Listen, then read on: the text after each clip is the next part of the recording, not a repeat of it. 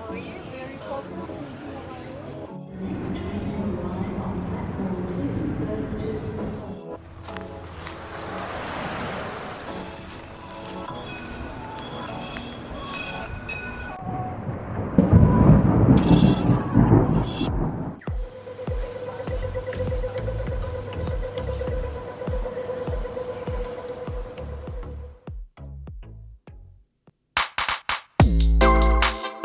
皆さんこんにちはこんばんは。マースです。今日も聞いていただきありがとうございます。このマースラジオはシドニーの情報や雑談英語韓国語スピリチュアルそしてコラボなどをオーストラリアのシドニーから Spotify や Apple Podcast を拠点に配信している番組です。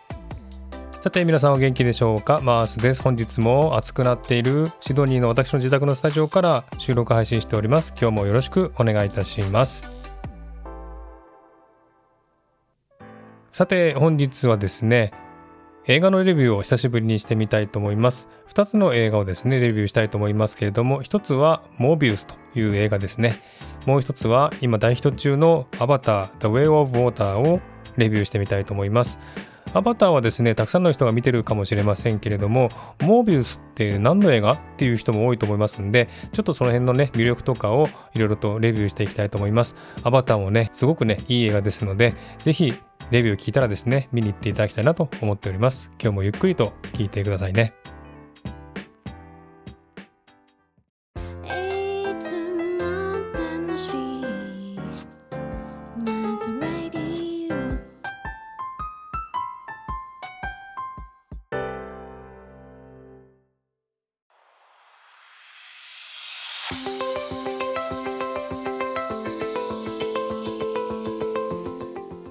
ということで本日は映画のレビューを2つしてみたいと思います。まず1つ目なんですが、モービウスっていう映画なんですけれども、これ知ってる方いらっしゃいますかね？これを知っている方、または見た方はですね、相当な映画好きだというふうに思いますけれども、これはですね、モービウスというのはですね、スパイダーマンの悪役なんですね。で、この悪役が生まれる過程ですね、そういった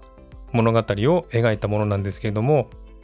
えー、簡単にあらすじをお話しておきますけれどもモービウスというですね天才的な頭脳を持つお医者さんがいたんですね。ですがこの彼はですね小さい頃から治療ができない血液の難病を患っていたんですね。で医師としてたくさんの命を救ってノーベル賞というね賞ももらったりしながらも自分の病気を治す方法を見つけることができなかったんですね。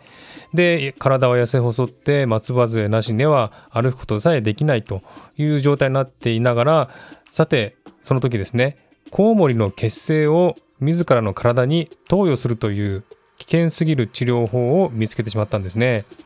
さてそれから彼はどういう風になったでしょうかというねそういった映画なんですけれども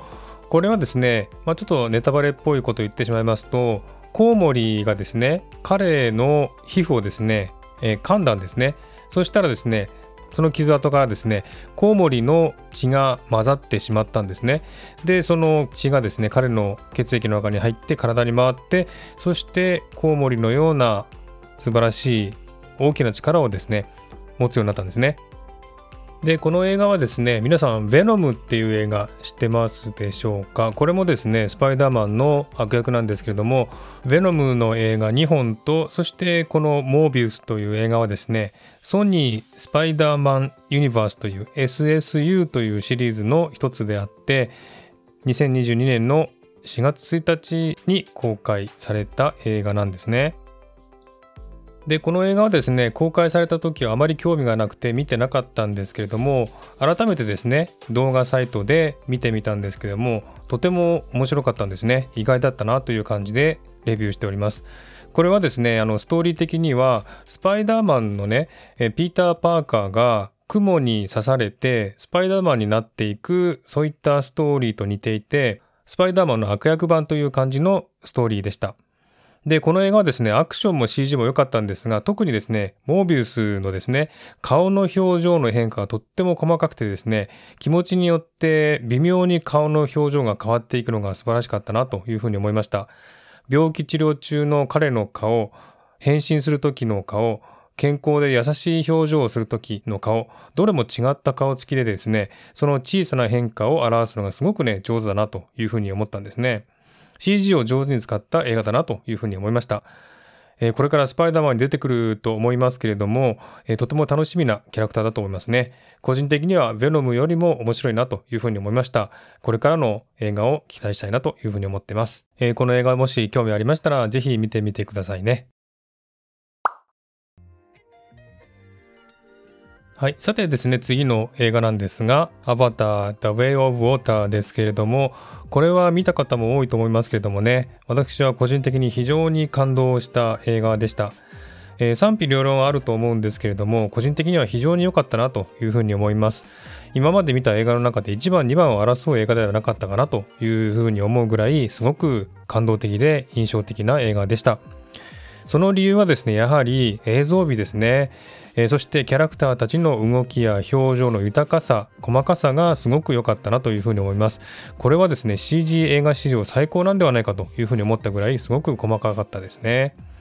えー、3時間超えの映画ということでね途中で眠くなるし中だるみがあって飽きてくるんじゃないかなというふうに思ったんですがそんなことは全くなくてですね3時間ずっと飽きずに集中して見れました。でですね、オーストラリアでは VMAX という映画があるんですけども、これはスクリーンがね、大きくて音響もすごくいい映画なんですけども、それで見たんですね。そして 3D メガネをかけて 3D で見てみました。そしたらですね、本当に立体的に見えてですね、非常に臨場感がありました。えー、3時間もあったけどこの臨場感と映像美にはのめり込んでしまいましたね、えー、この映画は 3D でしか見れないのかどうか分かりませんけれども本当にねこの臨場感というか目の前で人が動いてるようなそんな風に見えたのがねすごく良かったなというふうに思います。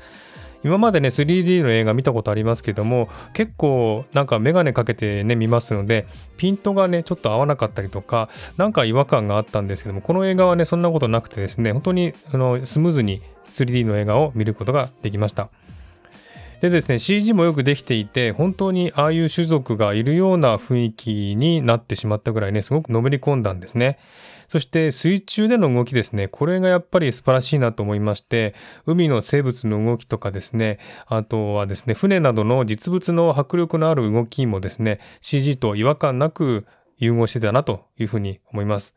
海の中の映像はですね、まるで水族館をね、見てるような、そんな感じの映像でしたね。すごく綺麗でした。あとですね、暗いところで体が光るんですよね。アバターの体が光ったりですね。あとは、クジラのようなね、異生物の中に入ると、やっぱり中でもね、すごく光るんですよね。この光とかがすごく綺麗だなというふうに思いました。えそしてですね、まあいいとこばかりではなく、ちょっとね、悪いとこもあるんですが、内容に関してはちょっと否定的な部分があるんですけれども、例えば3時間もいらないんじゃないかとかですね、よくあるストーリーだとかですね、家族愛を表現するためにうまく話を作ってるなとかですね、なんでわざわざ被害を広げるようなところに逃げたのかなととかですね、いろんな話がありますけれども、まあ映画だからいいんじゃないかなというふうに思わせるくらい映像には没入させられました。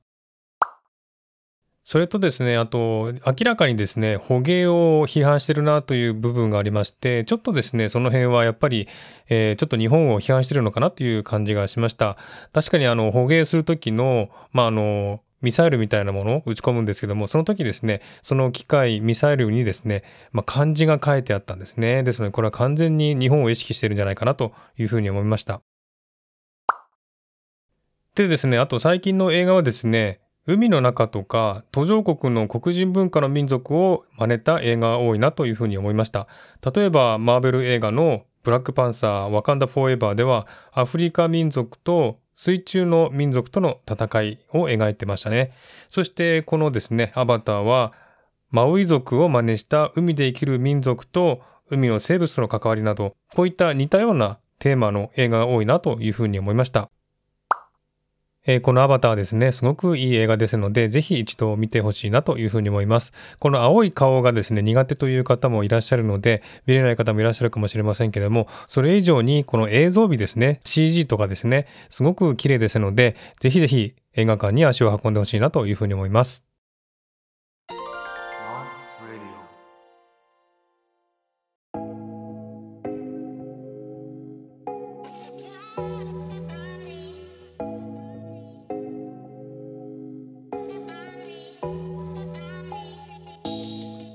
はい。ということで、2本の映画をご紹介しました。1本目は、モービウス。そして2本目は、アバター、The Way of Water でしたけれども、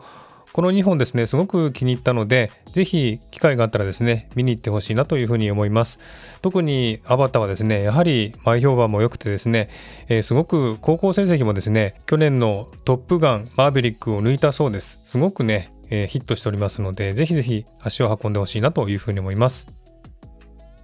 えー、こういうふうにですね、私も映画をよく見ているんですけれども、本当にあの映画の進歩ですね、特に CG の進歩はすごいなというふうに思ったんですね。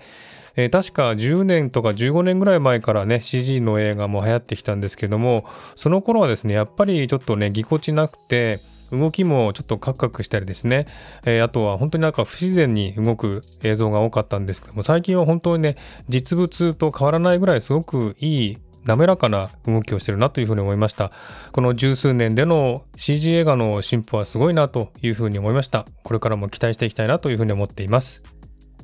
ということで今回はこの辺で終わりにしたいと思います。今日も聴いていただきありがとうございました。もしこの番組を気に入っていただけたらフォローいただけると嬉しいです。またリクエスト、ご意見、ご希望などお便りをお待ちしています。概要欄のメールフォームから送ってください。また Twitter や Instagram の DM でもお便りを受け付けています。ではまた次回お会いしましょう。お相手はマースでした。Have a good day.